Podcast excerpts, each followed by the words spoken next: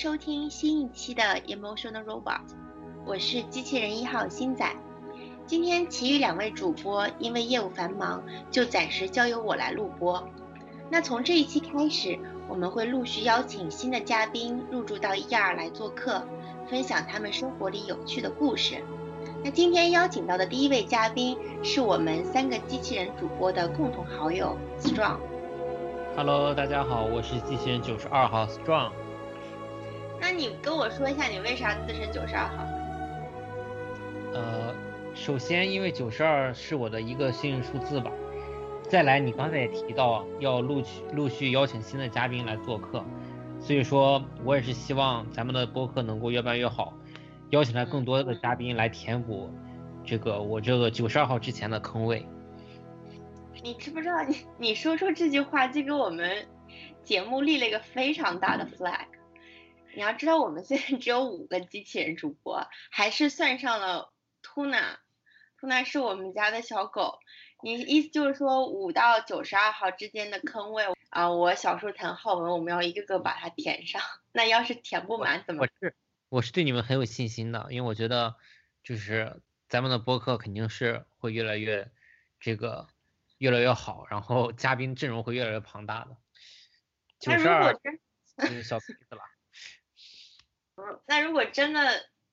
填满，就是填补不了的话，我觉得你是不是自己立的 flag，你自己来弥补啊？也可以啊，真填补不了的话，我就这个可以，我既然能当九十二号，也可以当六十四号、六十三号、六十二号。三十八号、三十七号、三十六号，对吧？你这个太跳脱，我们节目是个非常严肃的谈话节目，就这样被你一来的话，整个基调就打乱了。这个你懂吧？就是我们要好好的商量一下，是不是？是不是还要下次继续邀请你来？观众朋友们，大家好，我是机器人六号 Strong。行，我这段话才会剪进去啊！我跟你说，好，那。就是我话也不多说，也不跟你多寒暄了，反正咱们寒暄也没啥意思，就直接进入正题吧。嗯，那其实这一期我邀请 Strong 来的原因呢，就很简单，也是因为一部电影。那这部电影呢，是他很早之前推荐我，那这个具体有多早，我大概也记不太清了。但我上、哎、这个拖延癌晚期患者，重度拖延症。因为你推荐这部电影，怎么说呢？就是好像一定要在一个特定的心境下才去看，那我确实在，嗯，八月份就今年的八月份就突然就觉得好像自己到了那个心境，然后你就去看了这部电影。就看完之后，我就会觉得哇，这部电影后劲儿很大，然后连续看了一周我才看完，嗯，然后我就很想问一下，你当初是在一个。什么契机下去看这部电影的呢？呃，因为这部电影很有名吧，就从小就听说过，只是一直没看。然后我反正是第一遍看就被就挺被吸引的吧，然后就一口气看完了。就是说，我它长嘛，我就一口气还是把它看完了。然后，然后由于是它是那种插叙式的这种时间线上的叙事结构嘛，所以说第一遍看会漏掉很多细节。就因为一开始并不一定什么都能看得懂，然后它线也是乱掉的嘛，所以说，呃，因此之后又重温了好几遍，然后，呃，在你对这个故事有个整体性了解之后，再去重新看的话，就能捕捉到很多你一开始是不可能捕捉到的细节。嗯，然后嗯契机的话，倒也没什么特别的契机，就是因为呃像这种黑帮题材的电影嘛，因为最有名的肯定是《教父》嘛，教教。三部曲是我小时候就看过的，然后，嗯，之前也一直知道，就是说这部电影是在那个黑帮题材的电影的影史上被提及到最多的，就是唯一可以和《教父》齐名的电影。所以说后来在大学的某一天，我就突然决定就去看一下这部电影，因为一直没看。嗯嗯，你刚才说的跟这是一部关于 gangster 的电影，对不对？对，然后看完以后，我觉得反正这部电影给我的震撼要甚至更甚于《教父》。我我觉得这这句话播出去，我们节目就会被为数不多的粉丝要取关，好吗？因为很多人都是教父粉啊。哎，我也是教父粉，我也是教父粉，大家不要误误会我。然后，嗯，关于教父的这个这个话题，我们以后可以有时间的话，可以再开一档节目单独聊一聊，这我也是很有兴趣的。可以，我们我们到时候看看有没有时间。就是再开一期节目，但这件事情我觉得我要我需要跟我们的另外两位主播去商量一下，有没有必要为了你个人开重新再开一期？哎，没有必要为了我个人开嘛，我相信大家呃应该都是就是比较感兴趣的吧，因为我知道那个呃浩文是吧？浩文应该也是教父的粉丝。嗯，我我觉得浩文应该是浩文，如果听到这一期的话。他可能内心会有一些想法。行，那哎，你其实说了这么久，我们都没有说这部电影叫什么名字哎，你能不能给我们就是来介绍一下？就这部电影，就正式的介绍一下，它叫什么名字？然后以及它，呃，这部电影的嗯基本的故事线或者说它的背景。呃，就是你介绍一部电影，肯定要先介绍它的。比如说导演啦，然后他包括这个导演的创作背景吧，我觉得，嗯，然后之后这个谜底由你来揭开吧，因为你是主持人嘛，然后我就先来介绍一下这部电影的这个背景。哎，我觉得你说我是主持人这一点，我我不敢认同哦，因为我觉得我们就是一个这种非非常自由的 free talk，我我们不存在谁是 host，谁是谁是就是嘉宾，嗯，我觉得看情况吧，你都有介绍到什么程度，然后。我们顺势说吧，你如果可能说说，就会把这部影片的名字给报出来。OK，那你那我想先问你一下，就是这部电影的导演是谁？这 OK，这部电影的导演他嗯，他是一位意大利的大导演，然后他的全名是叫做塞尔乔·莱昂内。怎么样？我这个题目，如果这是一个考试题，我应该满分吧？呃。应该是满分吧，没用意大利语回答，应该扣掉一半的分。可以的，可以的。OK，然后呢？其实你还有什么需要问我的吗？是我最喜欢的导演，就是最崇拜的导演吧，因为他的电影我都有看过。就是说，他一共一生中一共就只有七部电影，所以说算是产量比较，就是他作为单独的导演，他的产量算是比较少的。但是就是部部都是经典吧，然后。嗯，除了他的处女作就是比较短，是叫那个《罗德岛巨像》，然后后面的六部电影就是非常著名的这个《镖客三部曲》和《往事三部曲》。嗯，然后就是说起这部电影呢，就是说是他的呃最后一部人生中最后一部作品，也就是《往事三部曲》的最后一部。嗯，这是一部刚才也提到了嘛，是一部黑帮题材的电影。然后，嗯。镖客三部曲，然后和王镖客三部曲是他的成名作嘛，然后就就是和那个克林特伊斯特伍德合作的，然后就是哦西部西部片的题材，这在当时也是非常有名的一种片呃的一个片种，然后他他也是西部片的大师嘛，然后是这种独树一帜的人物，然后因由于这个镖客三部曲的大获成功嘛，然后。其实莱昂内就是在一九二十世纪六十年代就已经就是筹备去这个有这个想法去拍一部黑帮题材的电影，但由于这个镖客三部曲太成功了，所以说片方包括这个投资投资商一定要就是说要求他再拍一部就是关于西部片题材的电影啊，所以呃黑帮题材的这个电影就暂时被搁置了。所以说，我们就有了一九六八年上映的这个《往事三部曲》的第一部《西部往事》。嗯。然后，嗯，莱昂内所讲的就是拍的这个黑帮题材的电影，就是结果就拖了十六年，所以说到一九八四年才上映了这部《美国往事》。哎呀，还是我说出来了。但是，我就所以说也说了，就他酝酿了已经是十十十几年了，所以说到拍摄。和拍摄，然后其实是很快的嘛，到上映，但它酝酿筹备了十几年，是是这么个。哎，我中间中间有一部往事三部曲是叫《革命往事》是吧？对，革命往事也是很有名的，也可以去聊一下。就说他中间有一段特别有名的，就是说，呃，关于革命，就是那两个男主角关于革命的性质的一种讨论嘛。嗯，因为两个男主角，一个就是说对革命非常有热情，然后另一个呢，他属于那种属于那种就是江湖上的小混混的那种感觉，就有点这种感觉。然后就是他就是他想就是另一个男主角想把他拉入革命的这种想入伙，然后和他一起参参与革命，因为当时就是政府啦很腐败嘛，然后哎跑跑题了是吧？我们现在是不是应该讨论 美国往事？我们现在应该聊的是美国往事，不过 anyway 吧。就你自己还还是意识到拉回来了，嗯，哎，我觉得还有一关于《美国往事》这部电影啊，还有个事情还蛮值得一说的，就是关于这部电影的时长，是吧？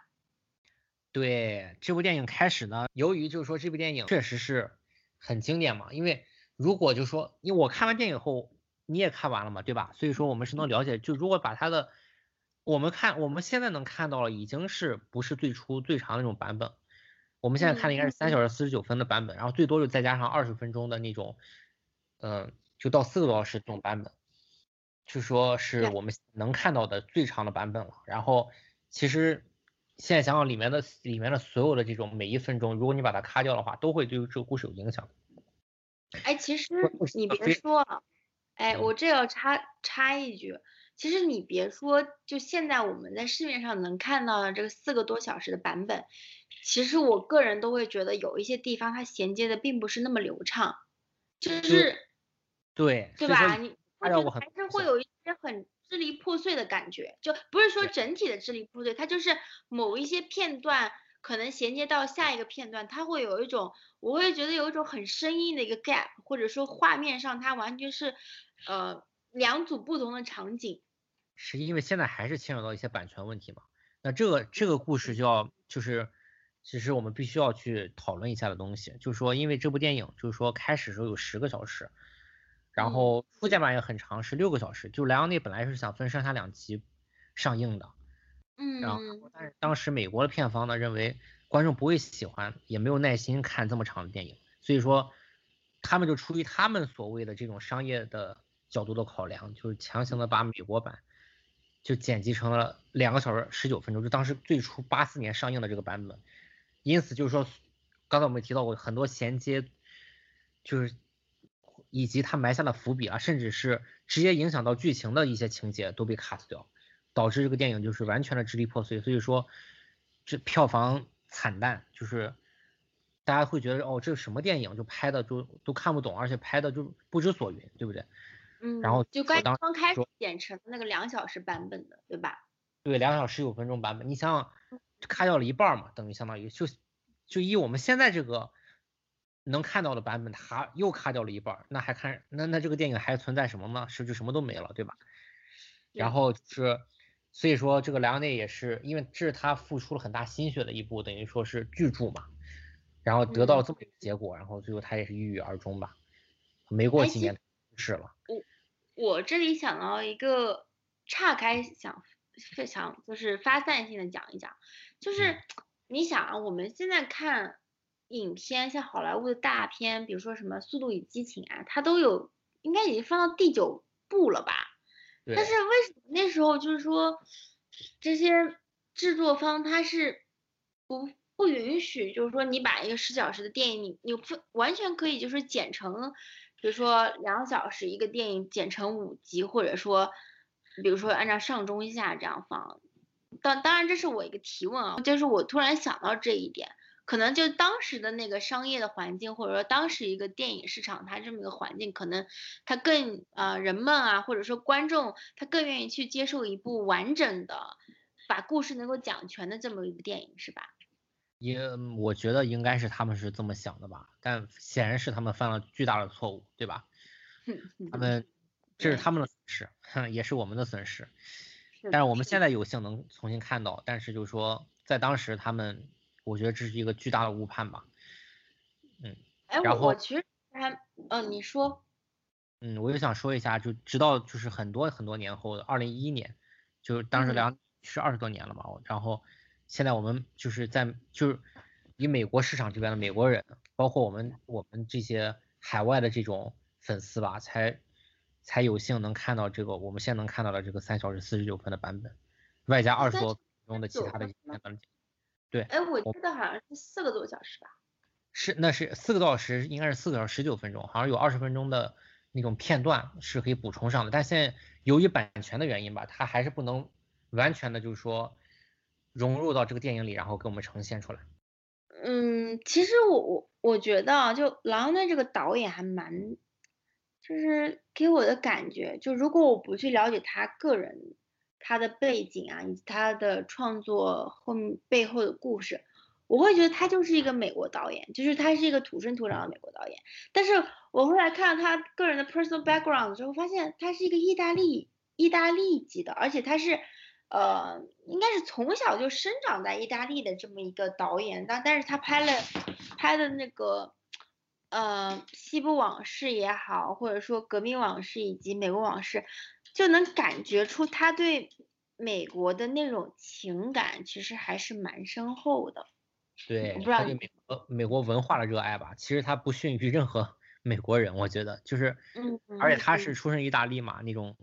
欧洲式的这种。也可以说通心粉式的那个这个罗曼蒂克是吧？然后他把这些东西可以融入，就融合在这个，无论是西部片儿还是后来美国往事黑帮题材，都是这种充满暴力的这种题材。但他能把他的这种以一个意大利人的视角，然后把他的这种浪漫和他的这种对美的这种感觉融合融合进这种带有暴力题材的这种电影里面，所以说就给人一种很大的震撼。是的，你说的一点没错。我觉得他就是，嗯，其实这部电影就是我一开始就是前就前半前一大半的时候，我会觉得它充满了一些，比如说打打斗啊，然后说关于可能关于就是暴力和性方面的一些描绘。我个人会觉得，嗯。可能我是女女生吧，我会觉得有一些些难以适应，但是我到后面我就会慢慢的感觉到，其实他在表现人物的暴力和这种呃互相的冲突当中，他其实是更能够看出他背后他这个人物他背后所蕴藏的一种人性的美，所以就像就像你刚刚讲的嘛，他其实是有一种，嗯，你把理。理解为是浪漫也好，或者你把理解为是一种暴力美学也好，我就觉得其实朗内他在解释这个暴力和美的时候，它是有它独特的视角的。嗯嗯，这所以这反而更真实嘛？就你刚才提到了，比如说一个黑帮片，就是因为黑帮里面的人物，就说其实他们的情感有可能更加的丰富。嗯，因为这是很真实的嘛，就是说。你人人也是动物嘛，对吧？然后所以说，无论是你刚才提到性，还是说这种有些暴力的这种因素，其实都是都是这个都是本性，是很正常的。那你包括说所有的美好的，比如情感，比如说爱情啦、友情啦，或者说这种革命情谊，就是各种的这种情感，其实也是真实的。所以说这些其实在一个真实的这个社会里，那这些都是真实客观存在的，并且。就是融合在一起的，怎么能把这些东西给表现出来？我觉得这是一门很高的一种技术。对，就是它不仅仅只是表达一种，嗯，就是它这部电影给我感觉很复杂。对，它的格局大的，因为它是它的它的基调就不是那种单一的，或者说呃正反或者黑白，它并不是这种对立的或者说单一的基调。它就是很很多元，是它首先是放它的这个时间线很长嘛，就是我们首先感受到这个时代的变迁，对吧？我们的人类社会在发展，嗯，再就是所有的价值观的冲突，然后人性的各种方面，包括人的性格的这种差异，他没有，他只是真实的展现给观众，他没有就是说，他没有告诉你哪个是好的，哪个是不好的。其实本来也没有，就是他的他的所所表达观点本来可能也不是，就是说，嗯啊，这个就是好，这个就对，这个就是错，对，不明朗，呈现给你，然后就说让你去感受一下这个呃这些不同的这种价值观的这种碰撞，然后就非常的就是非常让我们能够有代入感。然后就说，至于你是哪种性格的人，或者说你觉得哪种性格，呃，是你比较推崇的，嗯，然后但是他们的结局又怎么样呢？就说，作作为导演，他觉得就是我觉得他就是把这些东西都呈现给观众，然后让观众自己去思考、去领悟。像你刚才提到，就是说，狼的导演他人生当中两大系列，《往事三部曲》和这个《镖客三部曲》。那其实我们就是对于我们这一代的人来说，好像他的名声并不是那么大。我不知道你怎么看待这个现象，还是说我对狼人导演，因为还没有到达那个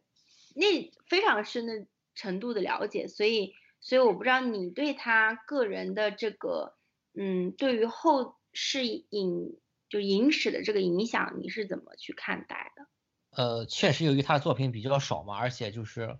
离现在年代比较久远了，而且西部片呢，现在就说，嗯，是也还有，也还在传承着，但是就说，呃，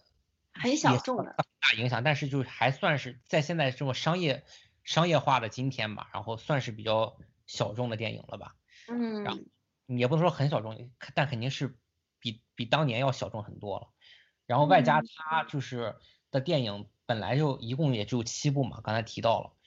然后虽然名气很大，但是就是说由于《美国往事》在最后时刻就是票房上的惨淡，对吧？然后直到比如二十多年后的这个一一年，然后我们才才给它平反，嗯，这种才能重新去了解到这部电影。所以说，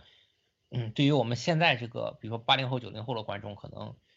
就如果纯是这种业余的这种电影爱好者，可能呃。对他的了解的就不多，甚至连听过听，甚至很多影迷连听说都没听说过。但是如果是，就是你是个资深影迷，或者说你是个业内的这种电影圈的人士，那你是一定知道他的这个鼎鼎大名的。就大家都知道他一个什么样的这种，这种就是这种钱，对这种地位，德德高望重吧，可以说是。你看他现在我们很多大家所有人都知道的导演。就是也是他的，就深受他影响，是可以说是他的忠实粉丝吧，或者说是，甚至可以说是学，就因为你说说是哪几位呢？那比比如说就是说，因为比如说昆汀，呃，塔伦蒂诺吧，就这个大家都知道嘛，对吧？就是他的作品就是非常著名的一个特点，就是就是这个插叙式的叙事结构，就是被他给发扬光大的。你比如说他最最有名的低俗小说，包括后面什么无耻混蛋啦，呃，就是等等等等，他就他这种电影，然后他都是这种插叙式的，就就是这种插叙式的这种叙事，那就显然就是受到这个这个美国往事的影响。就美国往事，我不能说是这种叙事结构的开山鼻祖，这个我不太清楚，但是至少是个大前辈，而且昆汀。他自己都说，就是莱昂内是他的，等于是一等于他电影事业的一个灵魂性的人物，对，对。然后，但是现在我们都知道，他把这种风格给发扬光大了，包括他他的一些，就是说对于这种暴力美的这种这种阐述，对不对？其实也都受到了这个昆汀这个通心史通心粉饰西部片的影响，就是其实。呃，就是聊一下这个通心粉饰西部片，就是英文名叫 Spaghetti Western，就是说，呃，一开始其实就是说，因为它是意大利，我们都知道 Spaghetti 是产自意大利嘛，对吧？他是意大利的导演，一开始其实就是说，大家会觉得就说，意大利人来拍美国西部片，就说你一个意大利人来拍我们美国西部片，能拍出什么样的西部片呢？我你又不了解我们美国，对吧？然后所以说，其实当时怎么，当时 Spaghetti Western 是一个。也不能说贬义吧，就是是一种，就是说对他来拍这个西部片的一种吐槽。嗯，但后面大家都知道，哦，我真的是经典啊，他拍的这些这些西部片，已经是已经是一种独独树一帜的这种西部片了，和之前那些更早期的那种西部片都不一样。就他的这种对美的这种阐述，包括对于这种人物性格的刻画，包括这种场景的这种这种。拍摄给给人呈现出了这种效果，然后让嗯大家觉得就是哦，这是完全是他独创的一种门派了，可以说的是。后来就慢慢的就是随着时间的沉淀嘛，然后现在就已经演化成一种经典的代名词。哎你刚刚说到，你刚刚说到 spaghetti，嗯，就是通心粉通心粉是西部片，我突然又想到一部片子，就是《末代皇帝》。《末代皇帝》的导演也是意大利导演。对，是的。所以说你想想看，你你你中国可以说是末代皇帝，可以说是中国的电影的一个嗯巅峰之一吧。那你说，尤其像这种宫廷剧，对吧？这种就展现出从晚清到这个那个溥仪的一生嘛，从晚清到这个文革，嗯就是他所呈现的这种东西，其实我我作为一个中国人看了都觉得这拍的真的很了不起。就说中国人可能都没有拍出这么经典的一个，就是一个对。于这个我们我们这个中华民族，呃，也不能说中华民族吧，我们中国近代这个这很重非常重要的这么七十年的一个演六七十年的一个演变。我觉嗯。得它所呈现的不光是好莱坞这个的外国人的对于中国文化的审美，我觉得作为一个中国人对中国文化的这种了解，然后看了这部电电影以后，都会觉得呃这是一部大师型大师级别的一个作品。就所以说，我想表达就是国外就外国人就是意大利人对于这种你看刚才说到的，无论是就是呃对于中国还是美国这种文化的了解，其实不一定亚于，对吧？不一定亚于，就是我们完全不亚于就说你国内对对对他的这种觉得其实这里也是有一个，就是我这里觉得我们前几期，包括我们我我跟小树藤浩文，我们都有提到一个，呃，人其实是有一个歧视和偏见的，就是这种 stereotype 吧，就像你刚才说到，就可能，比如说像劳奥内他是意大利人，然后对于美国本土的那些 native speaker 就会觉得你一个等于说外邦人，你怎么可能会来拍一个关于我我们本土历史和文文化发展的这部影片？包括可能就是中国人对于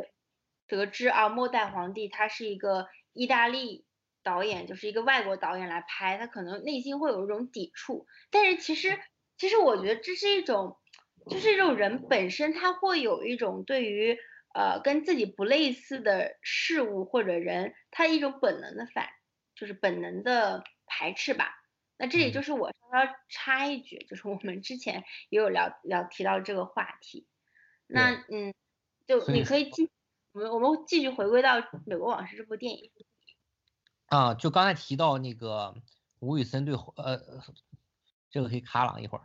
啊。刚才提嗯到莱昂内对后辈的影响嘛，就是我再不得不提的一个导演，就是我也比较喜欢的一个导演，就是吴宇森嘛。就嗯他无视暴力美学嘛，大家都知道对吧？是的，就是一个华人导演，然后他其实就是莱昂内的忠实粉丝吧。就他就说他的无视暴力美学，就是其实就演变自这个莱昂内的这种对美的和暴力这种融合。然后他就是再把就是，所以说他的这个等于说他的这个，哎，可以卡吧？我再想想啊。嗯，就是他的电影的风格就是会更有点等于说是有点致敬莱昂内那种感觉是吧？对，不光是致敬，也是一种传承和一种发一种以他的这种对美和暴力这种感觉来就是发扬成他的一个这个因为我会觉得吴宇森的电影啊，就给我的感觉就是他对他的力道更更快，就是更就是更 sharp，就是更尖锐的感觉。比如说你想说什么什么电影？你举个例子。嗯，我现在我想想啊，就是他总体给我的感觉是这样的，我不知道你你是怎么感受的。对，反正我对吴宇森是非常的喜喜爱的吧，就是他的一些电影啦，比如说这个，甚至是就比如说变脸变脸吧，比如说就是 Nicolas Cage 和那个 John Travolta 演的那个换脸的那个电影，就是一个也等于他的代表作吧，就是你感觉他的美和暴力的这种融合，你包括最后就是他们决战时候在教堂里面，就他特别喜欢用的场景就是在教堂里面，然后当有就是决斗要要要出现的时候，就是一群什么鸽子飞过了这种这种感觉，其实就是你想看，你想想就是说这和这个就深受这个莱昂内影响吧，就和这个莱昂内，比如说《西部往事》里面那种大漠狂沙的那种美感，在决斗前的对于这种场景的这种描述，就有这种异曲同工之妙。你会觉得就是他要渲染一种这种这种美感，这种豪气的或者豪情的美感，其实也是对于这种西部精神的一种赞扬。铁汉柔情，他对铁对他对于这种暴力，他不是一种低贬低的这种批判的这种感情，而他觉得可能是就是我们现代，我我自己也觉得我们现在是缺乏这种精神，现代人缺乏这种精神和这种。这种男子气概吧，可以说是一种，我觉得。那你你应该说的不仅仅是男子气概吧，有点类似于，就类似于铁汉柔情吧。对，是一种，我觉得是一种价值观在逐渐消失，我感觉。那刚才我们聊了那么多关于劳内导演对于现代影史以及现在这些大导演的影响，我觉得我们还是应该回归到这部电影本身《美国往事》去探讨一些。电影的处理方式以及一些呃比较值得探讨的情节。那在讲这部电影之前呢，我觉得嗯，关于剧情剧情我们就不做一个详细的解说了，我就在这里简单给大家梳理一下主要的人物。关于这部影片，其实大家可以花时间好好的去感受一下。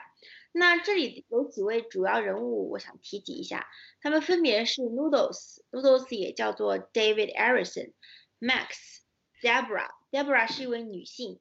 然后 Cockeye，Patsy，Dominic，Fat Mo。那其实这几位主角呢，比较重要的两位就是 Noodles 和 Max。呃，我就记得就是在影片的后半部分。嗯，老年的 Noodles 遇到了老年的 Max，然后呢，因为是 Max 邀请 Noodles 去他的府邸去参加一次 party，嗯，应该是 party 吧，如果我没有记错的话。然后呢，他们在他们在 Max 的家有一次深刻的对话，这是应该时隔了三十多年之后的他们一次重逢。然后谈完话之后呢，Noodles 其实他的内心其实。我我的感受就是他有非常百感交集的这么一个状态，然后他走出了嗯 Max 的府邸，然后他就看到了从门口就走出一个男人，然后应该是看起来是 Max 像 Max 这样一个男人的样子，然后他就当着 Noodles 的面跳进了一辆垃圾粉碎车。那关于他跳进了垃圾粉碎车是死还是没死，其实是有还蛮多的解说的。呃，我不知道让你对于这个情节的表达和处理你是怎么看的？嗯，对，因为这其实本身就是一种开放式的一种结局吧。然后其实这个场景展现给大家的是就是。他走出这个就是 Noodles，你和 Max，确切说应该是 Mr. Belly，因为那个呃这个他后来改名存在了，对，就是商务部秘书长的这个这个官邸，对吧？走出来以后，然后就是 Max 就也跟着出来了，其实，所以说那个 Noodles 回头就在那个。他们官邸的大门口就看到了 Max，然后此此时呢，一辆垃圾搅拌车驶过，然后 Max，当他驶过之后，Max 就消失了。然后还有个镜头呢，就是说应该是十秒左右的镜头，就是聚焦在那个垃圾粉碎车之内，里面有一些什么菜啦之类的，反正都是垃圾吧。然后，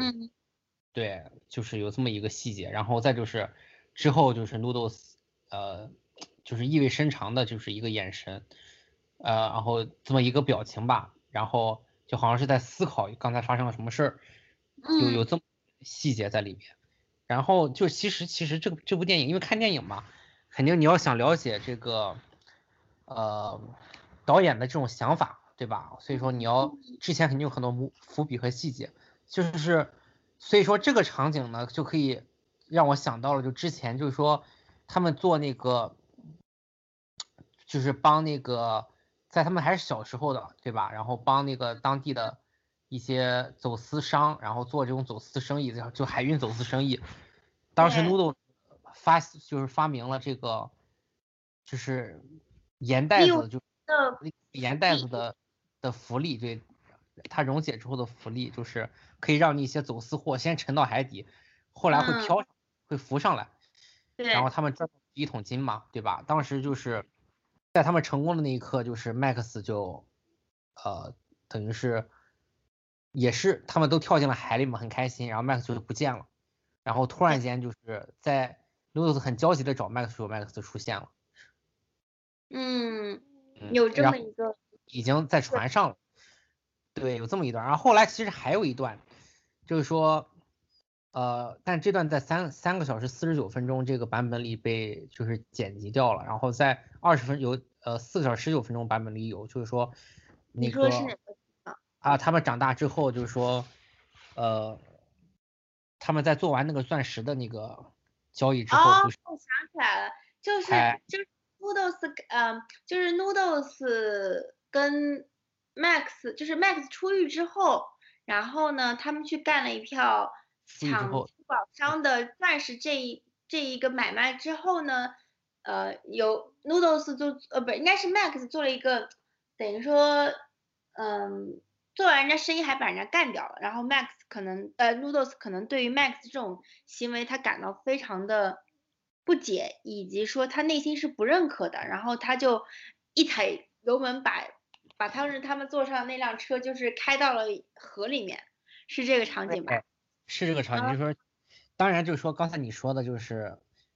对，他是他肯定是理解，但是他不苟同这种行为，因为其实 Max 受那个 Frank 的指使嘛，对吧？他是听 Frank 的，Frank 就是当时和他们合作的黑帮老大，对吧？就是把那个和那个 Joe 就那个也是和他们一起去抢那个珠宝商的人，做完生意以后就把他给干掉了。其实这是 Frank 的旨意，当然就是说，呃。关于这个的问题，之后我们会在后面的这个一些话题中谈到，因为这其实是个很重要的片段啊。然后就就回到才，嗯，你说你说啊，回到刚才你说的，对，就是这个场景，我说的就是那个 Noodles 一脚油门把车开到海里去了，然后就是他们几个人在水里玩，然后 Noodles 就消失了，然后。这个场景结束了，没有再回来，就是大家都在找 Noodles，Noodles 就不见了。这其实就是一种寓意，就是说 Max 不见了，他会回来，但是 Noodles 不见了才是可能就真的就不见了。是我是这么理解，因为非常妙哎，我觉得你你这个解说非常妙，是我之前没想到，因为我当时想的是什么？我就想说小时候他们就是走私。酒的时候，就是刚好在禁酒令那个时代嘛。然后呢，啊，这里我就再再扯开一些，等会我们可能会聊一下这个呃电影所牵涉到的这好就是几个时代的变迁，我们可能都会提一嘴。然后呢，就是说我刚刚小时候他们不是呃走私酒嘛，然后嗯，Max 就是给他耍了一个乌龙，就是有点戏弄 Noodles，然后就是让他。嗯，感觉 Max 跳到河里，但其实他没有。然后长大之后，他们又做了一笔买卖，做了一笔生意。然后 Noodles 有一点点，我当时的感觉是 Noodles 似乎是抱一种报复他的，或者说是为了让他有点让他吃到一点教训的这样一种意味，就导演是这么安排的。但我我觉得你刚刚那个解说可能会更加。可能跟那真的会更加巧妙，就是你说的是 Max 消失了，他会再回来，但是 Noodles 消失了，他就可能真的不回。他这种不回来，不是说他真的就永远的消失在这个世界上，而是 Noodles 他会选择一种人为的消失，就他可能就是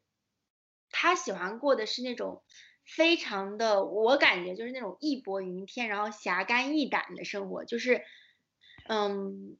挺洒脱的，就是他如果不认可一个价值观，不认可当下的一个环境，他会选择去避世，他可能会选择一个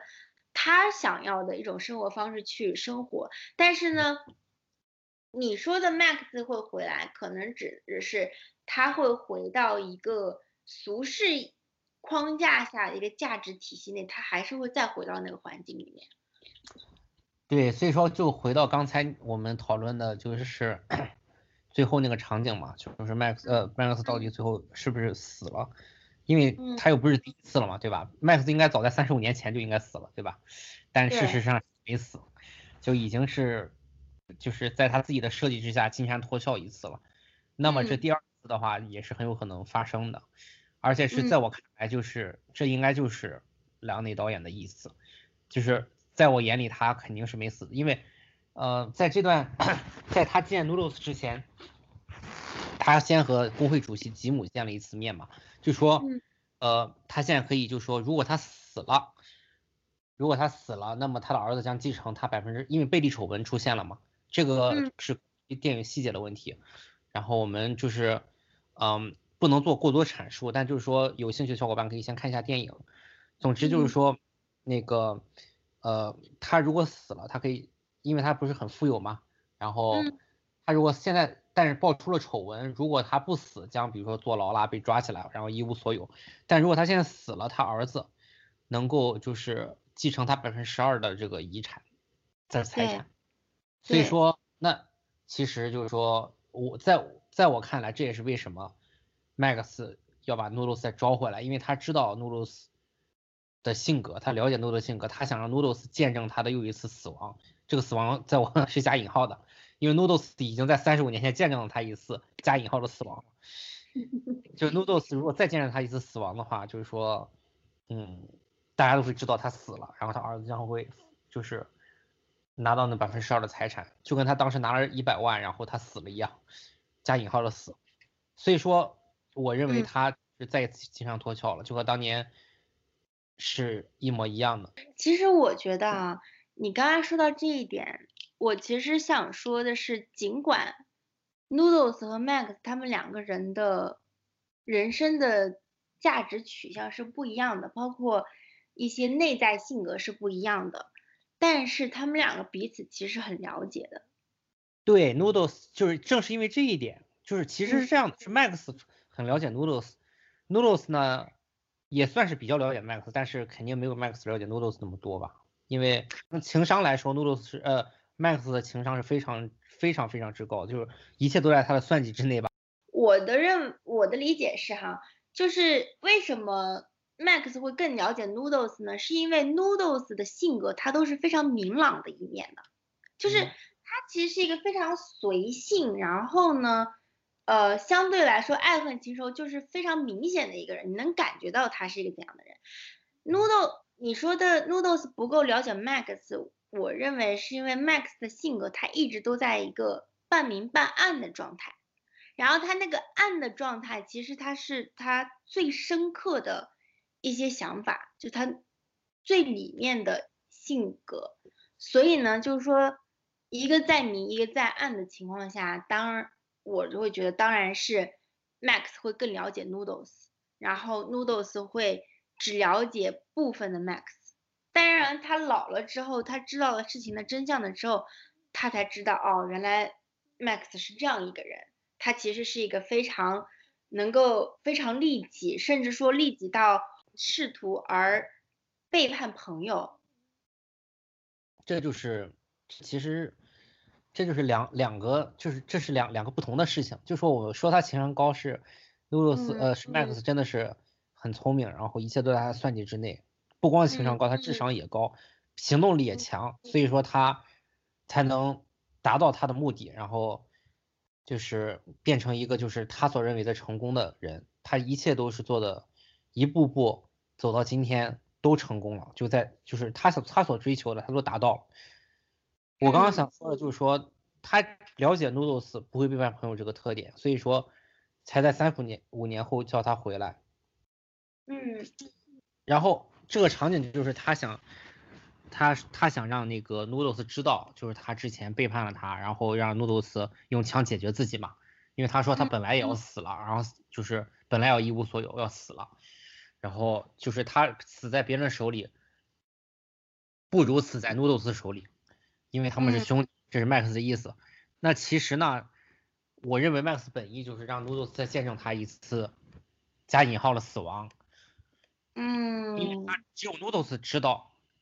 他可能没真，他其实没死，金山脱壳了，但 Noodles 不会揭穿他的，一是没有意义了，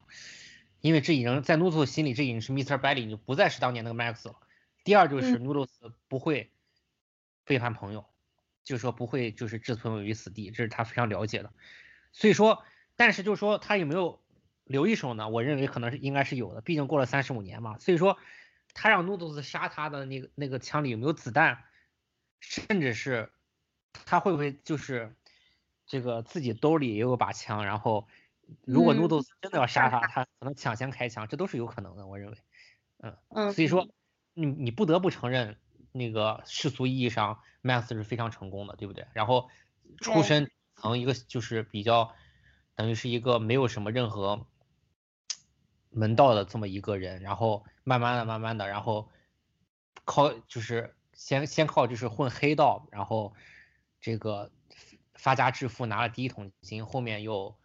成功洗白，对吧？然后走入政坛，政坛最后作为一个成功人士，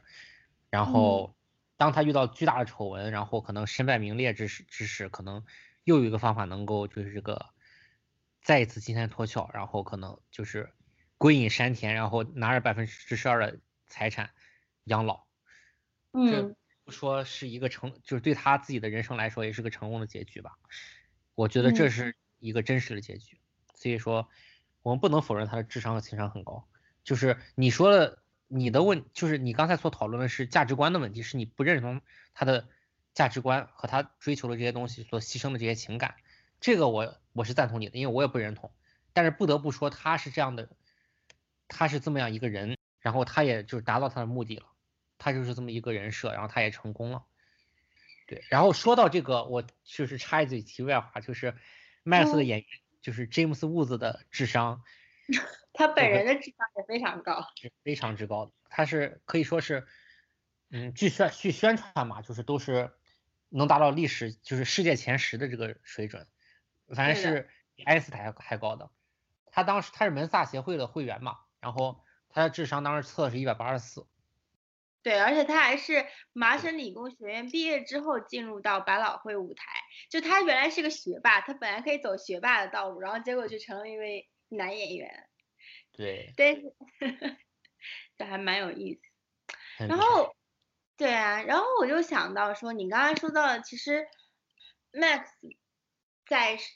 就是在世俗意义上，就是说。回归到影片当中，就是在资本主义的这个，呃世俗标准上，Max 无疑是成功的。然后 Noodles 他的人生是非常惨败的，因为就是他也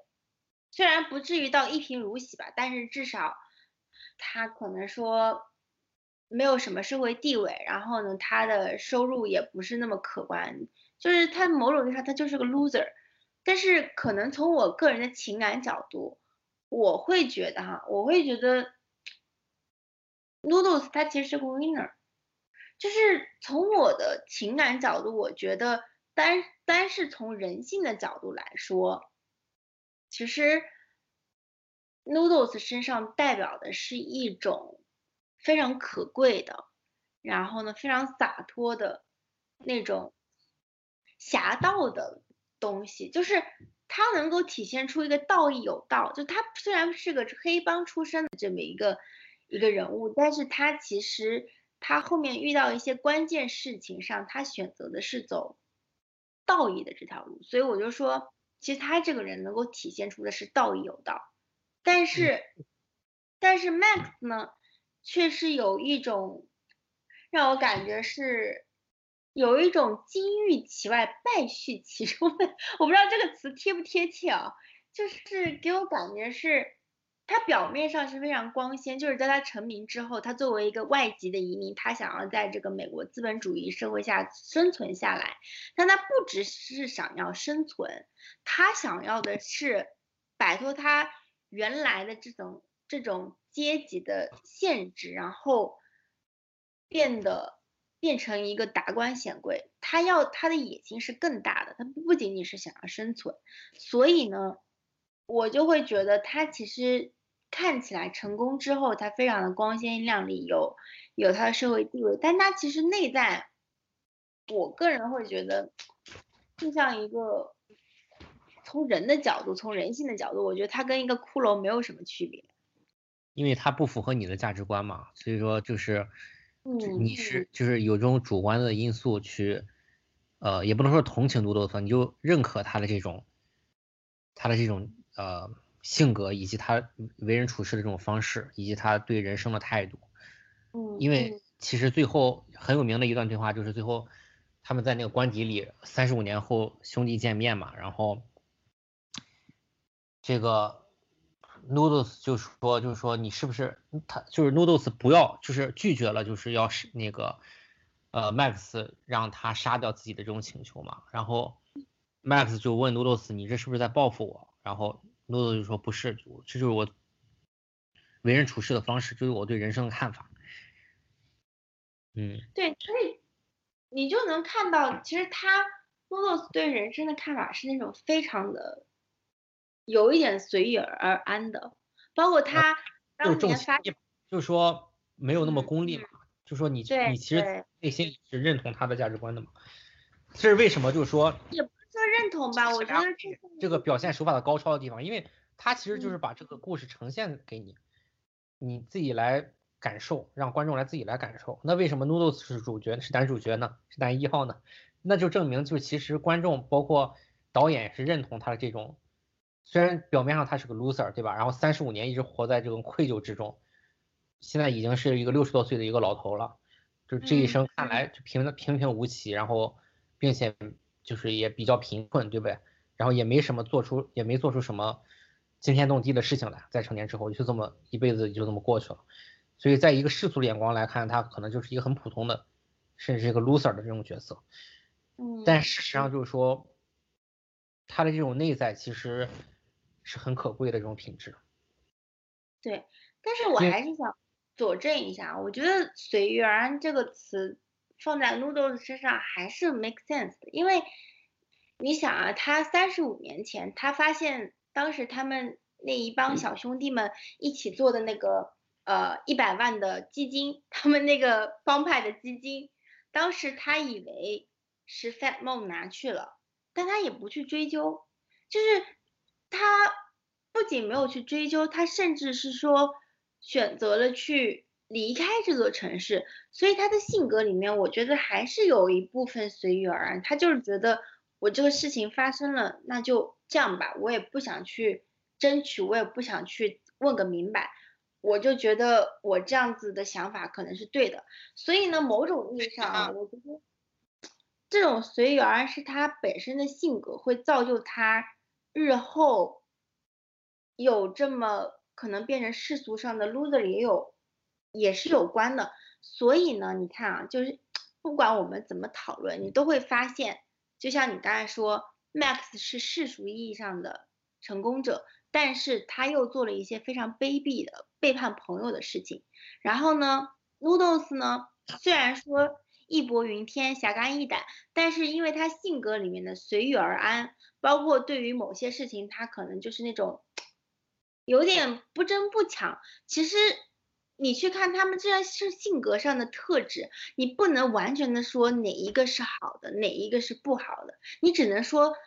他的人性当中，他体现的那种复杂性是非常的多。所以我觉得你刚刚有一个点非常好。你就是说，他其实就像导演，他其实站在一个非常冷静客观的角度来阐述这个故事，他并没有说在这个影片当中，他给你植入非常多的情绪暗示，来暗示你说啊，比如说，Noodles 就是一个侠盗，他做的事情就非常的这个令人称道，然后呢。Max 就是一个卑鄙小人，虽然他后后续变成了一个上流社会的这么一个达官贵族呃达官显贵，他就没有这种情绪的暗示，他全程就会让你觉得他把很多东西都讲得非常的完整，然后他像是一个，我会觉得他像是一部散文，我觉得这种散文更符合一种真实人生的写照吧，就像你看啊，现在很多的。这种片子你会很明确的感觉到，在在这个剧情里面，你能感觉到主线、副线，甚至说你情感的导向，你是能够一眼就能识别出来的，作为一个观众。但是在这部影片里面，我觉得我很难很难很难去对任何一个人物说我很喜欢他或者我很讨厌他。你没办法说到我说，就是我没办法说出我对这个人物是有多么的憎恶或者说多么的喜爱。所以我就觉得这是这部电影的可贵之处。对呀，就给人一种真实的沧桑感嘛，对吧？就你刚刚说到他拿一百万没去追究，确实是因为对他来说，我觉得他离开纽约这座城市，然后乘着这个最快的一班这个列车呃一班 bus 到任何一个地方，就是 whatever，就让甚至这个地方就是 Buffalo 都是那个检票员给他选的，对吧？然后他就在那儿待了三十五年，兄弟都死了。他觉得这一百万没了也没什么意义了，虽然说他很困扰，他他想哎怎么不见了，但是他可能也不去研究，因为他认为他兄弟都死了，追究这些事儿没有什么意义。然后钱从此也就是由此也能看出钱对他来说并不是特别重要的事情，就兄弟都死了，对不对？我就要这个还有什么意义？这本来就是他们共同财产嘛，一块儿拿到的，就手足都没有了，钱也没什么意义了，没了就没了，他就离开呗，他应他就是这么。因为他重感情嘛，虽然他从小就是黑帮的这种小混混嘛，就是混混，就是孩子王，对吧？嗯。由于他重重情义，所以说你想想他当时为了替死去的这个最小的那个兄弟 Dominic Dominic 报仇，就把那个当时他们那个混混老大 Buck 给杀了嘛，然后坐牢十二年。然后长大之后，刚才我们也提到了，就是在 Frank 利用他们一伙人除掉 Joe 之后，对吧？因为表面上 Frank 和 Joe 也是兄弟。然后他就明确指出，他不愿意再和 Frank 这种这种行为的人继续合作了，嗯，对不对？然后他明确的就是对 Max 说，就是说今天他们能让我们这么对 Joe，就是对那个就是被他们杀死的那个要抢珠宝的同同伙，那明天有可能也让你这么对我，你会这么对我吗？因为我我我我绝对不会这么对你。所以说不要和 Frank 这种人合作了。嗯嗯，当然 Max，当然 Max 要利用这个 Frank 的这种地位，他要一步往上爬嘛，对吧？他一定是不可能苟同这个 Noodles 这种随遇而安，或者说就是甘心当一个小混混，就是几个兄弟成天在一块儿，就是止步于现阶段卖卖私酒，然后反正干啥都能赚钱的这种。这种人生观和价值观的，Max 是有他更大的野心和抱负了。刚才我们也提到了，对不对？所以说，最终当就正是因为就是 Noodles 这种特点，就是当他最终得知 Max 要抢劫美联储的时候，为了他和兄弟们的生命，所以最终他选择报警一起坐牢。其实这些东西都是在 Max 的这个算计之内。Max 知道抢美联储是不可能的，他疯了嘛？Max 又不傻，对不对？但他还是要这么说。给 Noodles 听，因为他知道 Noodles 一定会报警，这样的话他的他的这种计划才能继续实施下去，就他每一步都算准了。嗯。你想有一个很有一个细节啊，就是 Max 就是 Noodles 进去报警了嘛，对不对？然后 Max 后来我把 Max 把 Noodles 打晕了，对不对？然后他进屋什么都没看，就就把那个没挂没挂好的电话直接就挂死了。就是他，他一切他都知道是怎么回事，其实都完全是在他的掌控之内。就是他如果他不知道 Noodles 要报警的话，他就不可能说进去随手把电话给摁上。啊，这这一切一切。我的意思就是他其实是提前预测好了，就是 Max 预提前预测好了 Noodles 下一步会做什么，对吧？是这个意思吗？是的，因为包括他的情妇就是卡罗嘛。和 Noodles 的谈，就是卡罗透露给 Noodles 嘛，呃，就是比如说报警能救他，然后 Noodles 肯定会同意的，因为所以说其实 Max 就说把这让卡通过卡罗之口，把他想让 Noodles 做的事儿告诉 Noodles，然后他完全能够掌控 Noodles 这种情绪和这种这种会做出什么事儿来的行为，然后并且完全正确了，一步步都按照他的计划的来，嗯，对。我们就所以说回到，所以说这个 Max 是一个对人性很很熟识，然后能够利用各种人的这种特点和人性的这么一个人，然后并且是个精致精致的利己主义者嘛。嗯，那回到和他作为鲜明对比的 Noodles 的这个感性的或者说重感情的 Noodles，那你想他就说他遇到困难他会选择吸毒，就是吸食鸦片，这是遇到很痛苦的事情。你比如说最包括最终这个三个兄弟死亡了啊，他去吸食鸦片，然后非常落寞的离开了这个从小长大的城市，对吧？离开了以前给他带来快乐的城市，因为现在都是痛苦嘛。然后，呃，戴布尔当时走的时候，就去好莱坞的时候，就他也去吸食鸦片，然后并且就说萎靡不振嘛。当时有很多兄弟干的事儿，然后他也就是说也不不太去管。其实这所以说当时 Noodles 对他很气愤嘛，就说他为了女人这么魂不守舍的。哎，从小从小就是 Noodles 就是 Max 就看。看东西是不爽，当然，我觉得 Max 对 Debra 也有意思，对不对？他可能有也出于他的私心，应该不会强烈于他对于财富、对于地位的渴望。我认为他都要，只要是他想要了，他都要得到。能就是 Max，无论是财富、地位还是女人，最终他也都得到了，对不对？因为只有他才是真正了解 Debra 的，这个我们后来会提会提到。其实 Noodles 根本不了解 Debra。所以说他就是一个单纯的，比如小男孩，就是那种互相喜欢的那种感觉。他不知道 Debra 想要什么，他甚至无法理解当时 Debra 为什么会这个去好莱坞，然后就抛下他们的感情，因为他觉得两个人是相爱的嘛。嗯，就是其实他并不了解 Debra，并不真正了解 Debra。对，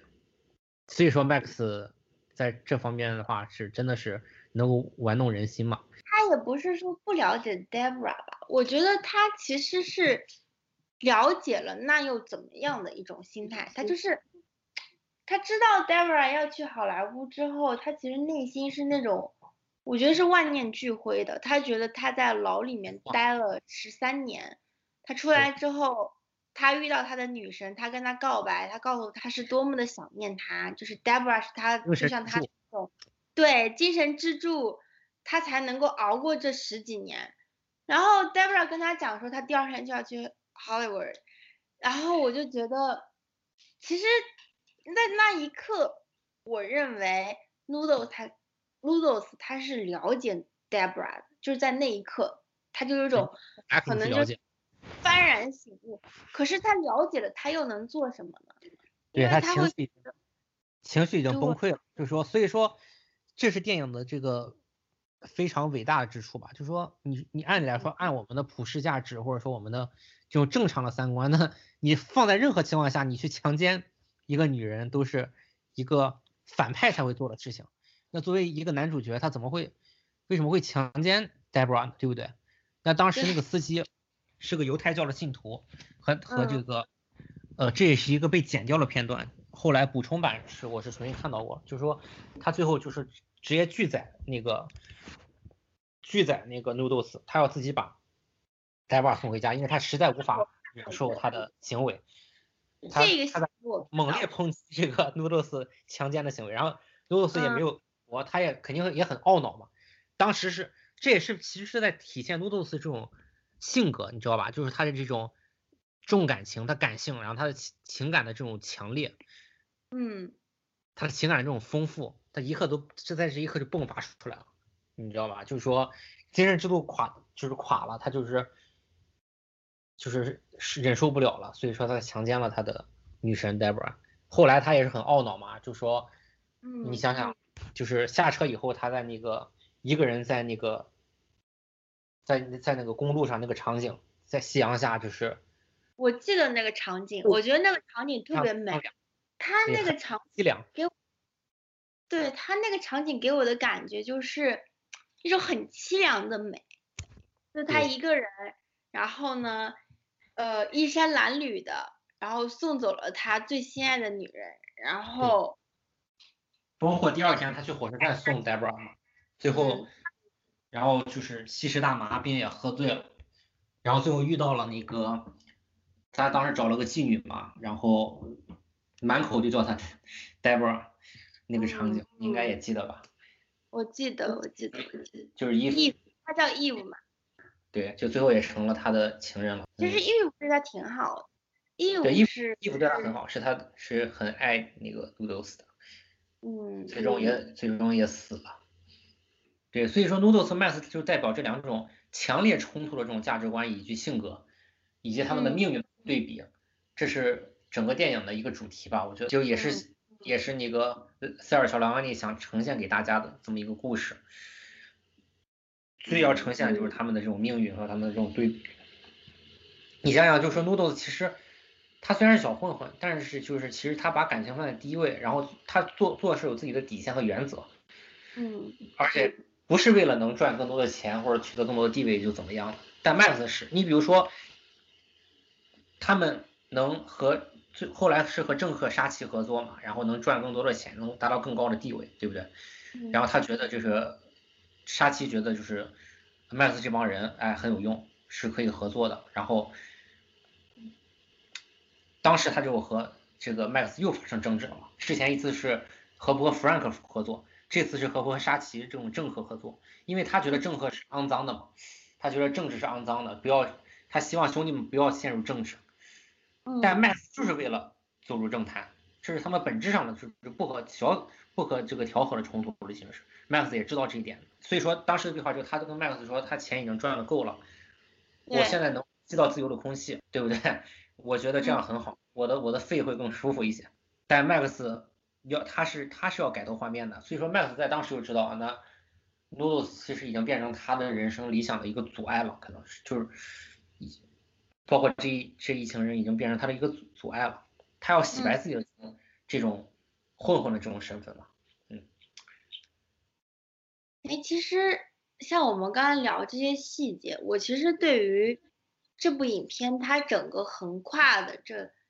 四十年当中的历史背景。我还是蛮感兴趣的，就是你想他一开始讲的应该是二十世纪二十年代的美国，就是他们小时候代，对吧？是。呃，其实呃，应该说小时候是二十世纪啊，二十世纪二十年代差不多，对，就那个时候，嗯，在布鲁克林。到后来。应该说，因为二十世纪三十年代的美国是有一个经济大萧条嘛。二三年，对，这个从这个时间从那个呃兄弟三人的坟墓上就能看到，对，确实是因为他们出狱是三五年吧，应该是，就是所以说十二年前应该是二二二二三年是他们已经那个呃，对，应该是，所以那时候还还没大萧条。应该是一战结束吧，大萧条是三十年代初。对，我就说的是三十年代嘛，就是他们的差不多青壮年的时候，他们青壮年的时候就是在一个美国经济大萧条的时候嘛。哎，对，差不多。然后我就记得他们青壮年的那个时候，美国的禁酒令刚好被解封。嗯，所以说他们就是要搞倒倒卖私酒嘛。因为这是个商机嘛，等于是，虽然是这种不不合法的这种商机，但是他们这正是他们这些这些小混混该做的事情。嗯，那是这样子啊，就是在禁酒令还存在的时候，他们的私酒生意是可以的，是可以帮他们维持生计，包括赚赚取一些不错的不菲的财富。可是因为禁酒令被取消了，所以使得他们的私酒生意在一夜之间就化为乌有了嘛。所以我才觉得，然后因为时代的这个变迁，导致 Max 后来他的这个目标就转移。本来他可能就是可能安安稳稳的做一个私酒商、私酒大亨，然后因为禁酒令，我完全不认同。就说我认为他本来就是一步步就是很有这个目的的，很知很清楚自己最终想要什么，而且他是能看到这种风险的。就比如说他能看到这个时代的。发展这个私酒生意不可能一直做，只是现在用这个来赚钱，他以后不可能一辈子做私酒生意的。但是 Noodles 就认为就做这个私酒生意，赚的也够多了，以后私酒生意不让做了，我也够了，就继续再做点别的或者不做，我们一起去快活，或者说一起再干个什么东西，做个小买卖什么都可以。这是 Noodles 价值观，也就是说你你刚才所说的随遇而安。但 Max 绝对不是这样的，就在我在我看来，他是从他是他是他的。他的这种远见，包括他的这种看法，他一直是知道私酒这东西是不能持续长久的，早就要做二两手准备。他不是那种等危机爆发了再去解再去想后手解决问题的人，他是早就知道这个，他有足够的远见，早就知道这个事儿是不可能一干长久的，要早日开始准备，比如说就是接接触这个工会主席吉姆，对吧？然后然后就是要步入政坛嘛，等于是等于给自己就做这种铺垫了，并且他还愿意和这个和这个 Frank 合作，这都是在他们做四九的时候做的呀，这些事情都是他们同时在做的事情，这都是在他的安排之下做的事情，和 Frank 合作，包括最后最后步入政坛，和沙奇合作，这些都是在他们做四九的时候，四九还没结束的时候他们就做的事情，只是说四九结束的时候。就是他正式要要洗白的时候，要给自己要给自己的身份洗白的时候，也就正式的，可能他要离开这些兄弟们的时候了。因为那个时候就是之后就可能这些东西，知道他以前身份的人，可能对他来说就是个累赘了。你说他真的就没有友情吗？就所以说这就是个伟大电影的一个真实性，就是他把很多人性的这种复杂全都展现给观众，就是说。你说 Max 对于就是 Noodles 一伙人从小一起长大的兄弟没有友情吗？那显然也不是的。那之之前有一个细节，就是他当时，你记得多米尼克就是被杀、被枪、被枪击了嘛？对对吧？Max 他也想冲出来，Max 也是想冲出去的，对吧？只是说，只是说这种这种这种感情的次序没没有他实现自我理想，没有实现他自己的目标重要，并且就说。不光没有他，并且他是为了自己实现自己的这种理想和目标，比如赚更多的钱，达到更高的地位，他是可以牺牲掉这些感情，牺牲到别人这些友情，这些都不是最重要的。他为了最重要的，可以牺牲到一切不是最重要的东西，包括情感。那其实这一点其实和 Debra 是很像，这个后来我们会提到。那就是说，甚至就是说他。在你记得在在那个 Noodles 入狱的时候，他们兄弟几个人一起去看他，他的那个 Max 的眼神就是充满了这种，也是充满了这种，肯定也是难过的，但是他也看到了 Noodles 的未来，就是像 Noodles 这样性格的人，或者我们现在在做这种小混混的事情是没有未来的，未来就是像 Noodles 这样坐牢，然后之后出来以后，比如说也就是也就这样了，他的人生。但他这显然不是他能满足的。我就记得当时他们在牢狱门口有一句话：“即使你再年轻、再强壮，最终也是会倒在上帝的剑之下。”哎，这就是在那个在那个监狱上面的字儿嘛，就在刻监狱上面的字儿，这就是一个很很很重要的一个这个莱昂尼表现我们对想告诉我们的一个事情。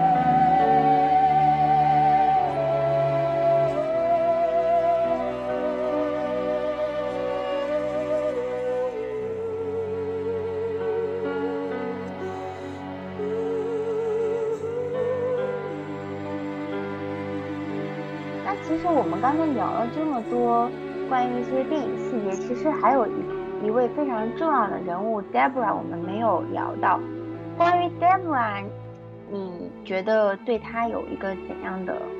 就是感受呢？对于他这个人物的性格，包括他未来跟呃 Noodles 的这个命运的交织，你是怎么看待看待这一段关系的？那他就是明显就是我刚才我们刚聊到了这个呃，就是 Max 和 Noodles。这两个兄弟的性格之间的对比，对不对？然后也聊了一下，就是说和他们相关的这个爱恨情仇吧，就是他们之间的友情。那其实我觉得 Debra 和 Noodles 之间的这种啊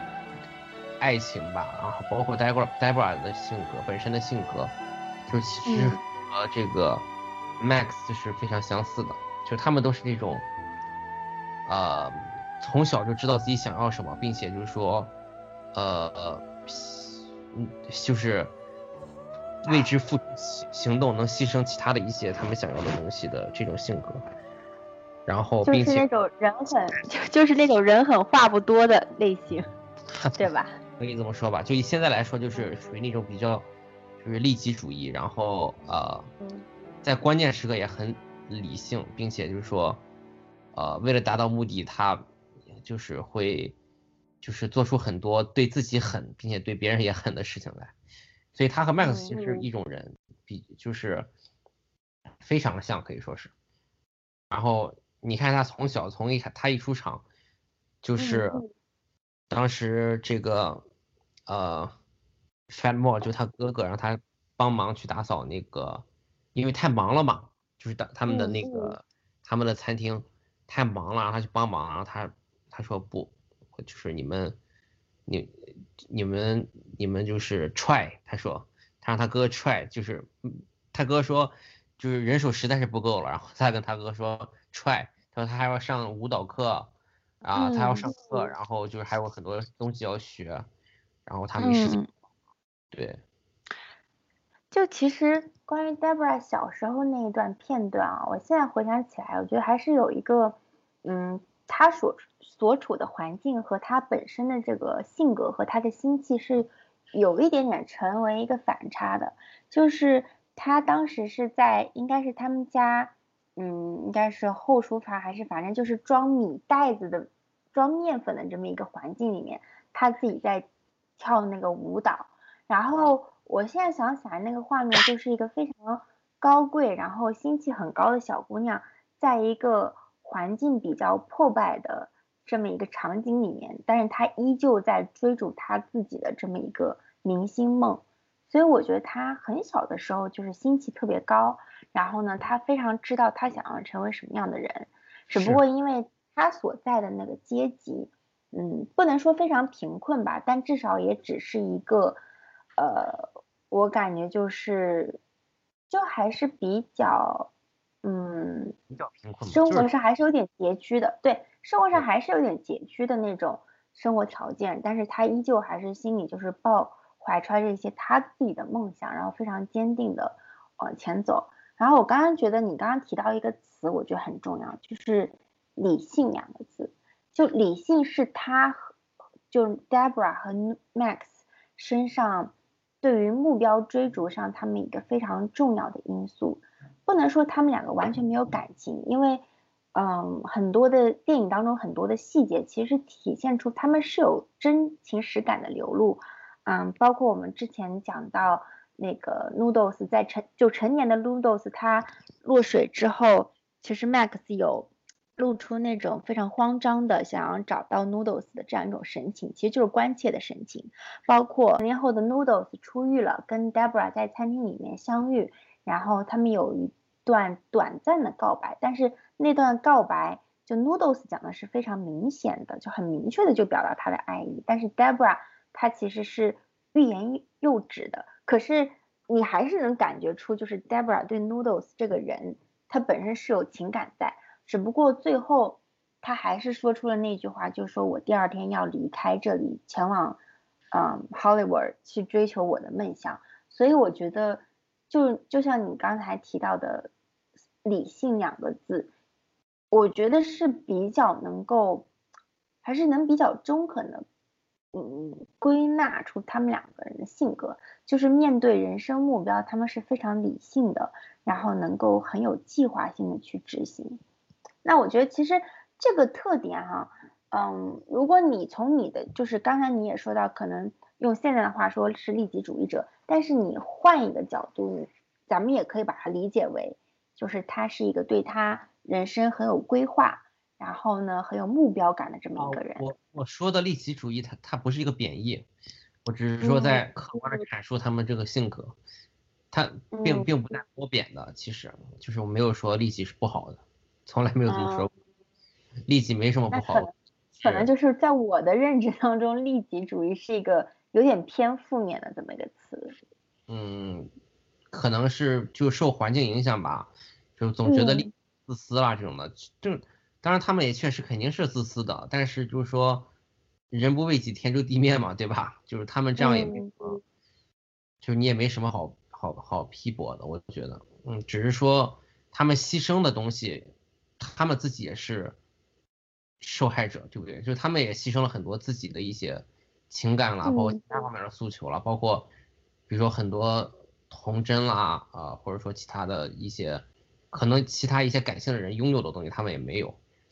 啊，所以这这其实都是我觉得都是鱼与熊掌不能兼得的事情啊。然后再就是他们，就是当然了，就是说你像比如说牺牲了别人的生命，或者说比如说这个你比如说你 Debra 牺牲了爱情，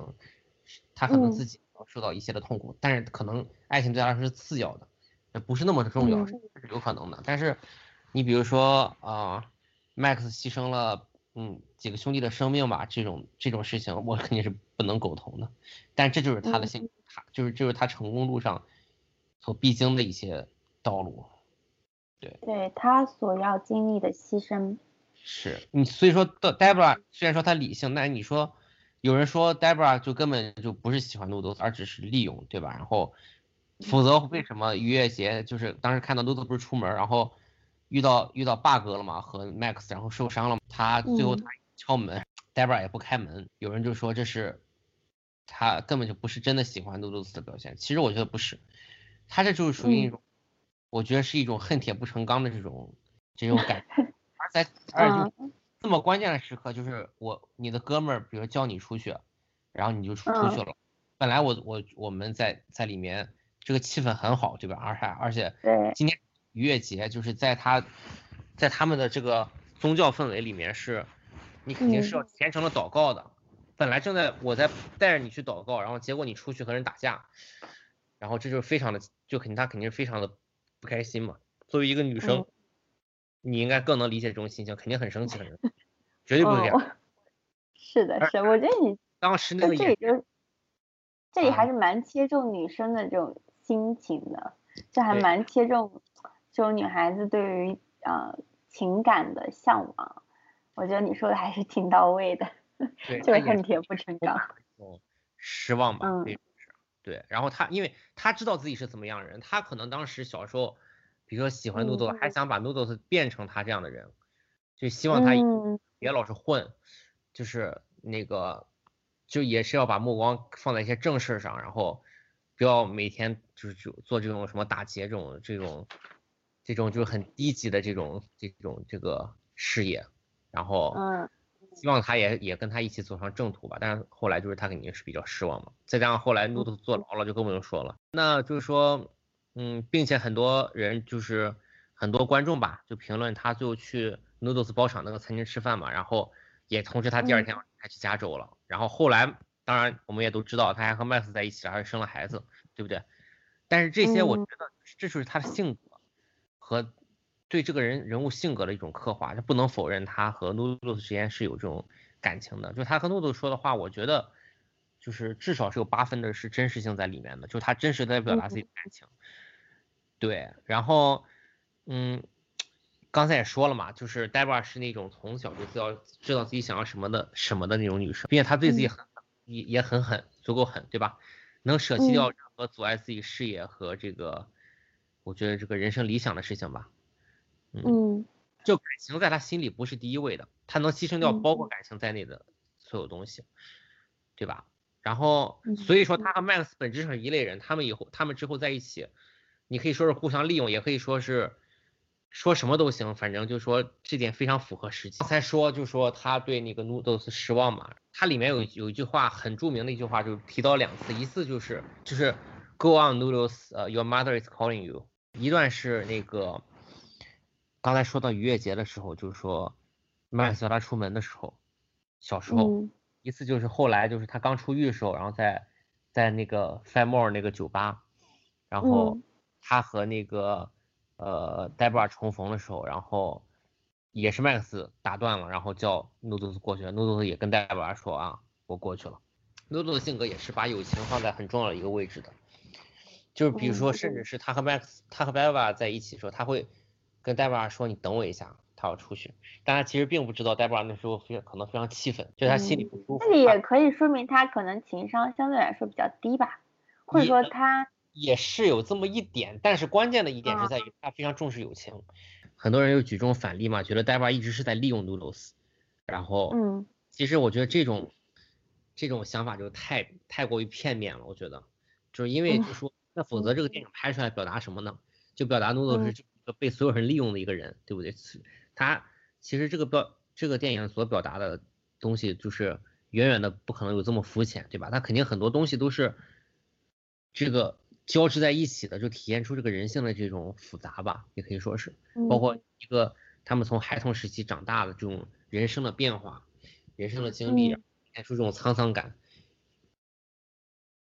如果都是那种就是说这个非褒即贬的这种，呃，就是二元论的态度，二元二元论的人物形象的话，那就非常第一也不贴近事实，对吧？第二的话就是说，就说我也不会给观众这么大的震撼了。那我嗯觉得对对 Noodles 的感情是肯定的。刚才也提到逾越节的时候，就是说他也不会真实的让 Noodles 做祷告，就他的是真的想改变 Noodles，否则也不会给嗯他念这个在逾越节那天给他念这个圣经的雅歌。对，嗯然后雅歌是我们众所周知的，就是圣经呃中的一篇关于爱情的这么一篇呃的一个章节，所以说从那种嗯氛围中，我们能感受到这种美好的这种美丽的这种初恋的这种味道吧。然后所以长大哎后，努告诉诺鲁斯他是他唯一在意的一个男人的时候，就是我觉得就是他说的这句话，就即使就是我觉得他是真挚的，至少是，只是说他的嗯性格他实在是就是说爱情不是第一位的，他更在意的是自己的事业和人生追求，所以说他直接跟诺洛斯说第二天要去要去好莱坞了，就我们刚才提到的，嗯。包括我们刚才提到的，就是刚开场的那个拒绝哥哥和爸爸为家里干活的这种场景，这些东西都这些这些细节和场景都使这个人物更加的饱满了。哎，我我这里突然想到一个点哈，我不知道你赞不赞同，因为你刚才说，呃，就我们刚刚通篇讨论下来，就会感觉，呃，Noodles 对于 Debra 的感情会更深一些，这是你的一个观点，对不对？就相对来说，的人嘛，他对友情、爱情，他的感情都更深了，比起别人，比起比起所以我觉得我这岔开来说，我觉得作为一个女性，其实，嗯，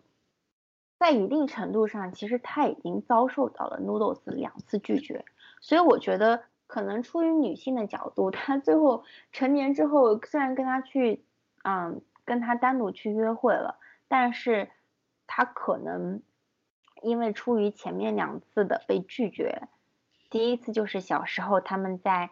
啊、Deborah 父亲的餐厅里面念那个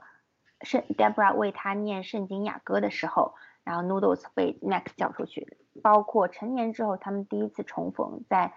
他哥哥 Fat Mo 的酒吧里面，他最后还是被 Max 叫出去。其实，嗯，从女性的角度，我会觉得其实 No 嗯 Debra 已经感受到了两次被拒绝，所以她可能因为这种，再加上她心是那种心气很高的女生，她最终会说出我义无反顾的说出我第二天要去好莱坞发展。我觉得某种意义上，一个是出于他本身的目标导向，就我也要去；还有一种，我觉得其实是他其实是对 Noodles 已经有点，嗯，心生埋怨吧。女生会在意，比如说自己在男生心中的这种地位嘛，对吧？她对她觉得自己可能比起友情来说，Noodles 对爱情、对自己的感情也就这么回事儿。就是你你遇到什么事让我先等等等你，然后包括逾越节我这么认真，包括十二年后重逢这么一个场景，你都会，No 那 Max 一叫你就过去了，这样，然后让我再回头再来找我或者这种事情，他可能就觉得心里不舒服，可能是。但是我觉得吧，就是说，可能恰恰是就是你刚才也提到了，就是 Debra 是一个很这个很就很就很知道自己想要什么的这么一种性格，对吧？然后就说他是一种很比较理性，然后包括这个每一步做什么事情，就说非常有目的性的这种这种性格，但是也包括 Max 也是这样的性格，所以说其实。我我觉得无论是这个 Noodles 对呃呃对于这个 Max 在友情方面的吸引，还是 Noodles 对于这个呃 Debra 在爱情方面的吸引，可能就是由于他这种小混混的这种性格，包括这种感性的这种性格，所以使这两个人觉得 Noodles 很有魅，就很有这种吸引力。其实，甚至他们心中可能还有一种羡慕的这种感情在里面，因为他们自己。不是这样的人，他们做不到，就是我的一种感感受啊，就是他们可能，就以戴爸为例吧，我觉得他之所以会喜欢 Noodles，也是也是，虽然他很烦 Noodles 那个身上的那种就是就是小痞子这种小痞子这种对气质，嗯嗯，也深知就是 Noodles 这种小痞子气质是不可能一直就是说。是有碍于他们的事业的，但是其实恰做这种特质，就深深的吸引了这个 Debra 和这个 Max，是这样的，我觉得，嗯，我觉得是，就是他这里的小痞，就是小混混、小痞子的气质，我觉得再用具象的词语来形容，就是那种，嗯，义薄云天，然后能够为朋友、为他所追求的人这种。两肋插刀在所不惜的那种，所以他本身的就是 Noodles，他本人的伟大就是在于他自身的品质。可是因为他呃所遭遇的这一切，包括他可能呃生不逢时吧，所以就导致他也并没有在他后续的人生当中取得一定的生存资源和生存条件。我觉得从从观众的角度来说，还是。能够从 Noodles 这个人身上同时体会到悲剧和，啊，你既感到欣慰，又会感到替他悲痛。嗯嗯，就像我刚开始就提到，我说这部电影后劲很大，因为我我个人会觉得这部电影它的艺术价值会很高，因为嗯，我是这么看待，就是说。《美国往事》这部电影和包括他的导演莱昂内本人，在他们当代的那个那个时间段里面，其实他们所受到的这种尊敬，或者说他们所受到的关注，其实跟他们这部作品，在我们就说时过境迁，这么过了几十年之后来看，其实他们的价值是在当时被远远低估的。但是你知道，就是有些东西是非常奇妙的。我们所谓的这种艺术价值，某种意义上来说，它必然是要经过时时间的考验。所以我个人会觉得哈，就是说，嗯，像《美国往事》和莱昂内，他被人遗忘的时代已经过去了。所以说，所以说，在现在我们去捍卫它，或者说我们去赞颂它，在现在这个时刻不再是个离奇的标志。嗯。非常重要，而且非常重要一点就是说，在这部电影里面，我觉得每一个人物他的缺点都会被当做他的优点的必要条件而被人接受、被人讨论。那我觉得这就是这部电影它真正的伟大之处。我觉得伟大的话，从某种意义上就是一种包容性。因为我我自己觉作为观观众，包括让你作为观众，其实是能在。这一部电影里面体会到非常多的情感，体会到非常多的，嗯，就是说细节。我说的这种细节，其实是关于一种大环境变迁上的细节。其实你是能感受到莱昂内对于那个时代、那个美国时代的一种一种热爱，一种嗯追溯，他是有他的一种包容性在这边。所以我觉得作为观众。同时也能体会到导演的这种包容性，我觉得就是这部电影非常厉害的地方。嗯嗯，还有一点就是我我个人的我个人的偏向性啊，就我我还是会觉得，嗯，同类比 Noodles 和 Max 这两个人，我个人会觉得 Noodles 他的，呃，就这个人本身他的价值，他对于这部影片所产生的艺术价值是远远高于 Max 的，因为我觉得 Noodles 他在这部影片里面，他体其实体现了他的伟大，就他的伟大并非源于他的地位。就他的社会地位，而是源自它本身的品质，所以我就觉得，嗯，如果只是站在一个旁观者这么一个观众的角度，我个人会觉得啊，Noodles 他其实是为这部影片做出了非常巨大的文艺价值。当然，可能说从现实的角度来说，我们可能可以从更多的角度去分析各种人物。我们可以在现实中所汲取到的一些教训也好，或者说一些借鉴，我觉得这都是嗯抛去这个艺术价值之外可以讨论的部分。嗯嗯，包括啊，包括我记得你还推荐我去听包揽这部电影的作曲家莫里康内的音乐，我觉得这个音乐也是非常。非常点睛之笔的这么一个因素，我觉得他的音乐非常的上头，就听完之后你就会被他的这种所有的情绪，即使我当时呃还没有看《美国往事》的时候，我光是听他的音乐，莫里康内的音乐，嗯，其中一首是《Debra Theme》。还有一首是 Once Upon American Time，我觉得这这两首歌真的就能把我带入到那个环境里面，就带入到那个情节里面。即使我还不知道这部电影它讲述的是什么，那我觉得这个其实它的，嗯，它的插曲也是非常值得一听的。嗯，是啊，当然是。然后莫里康内也刚去世嘛，所以说我们在这里也为他这个也缅怀一下他，然后向他致敬。嗯。那要不我们就在这里插入一下音乐。好。嗯。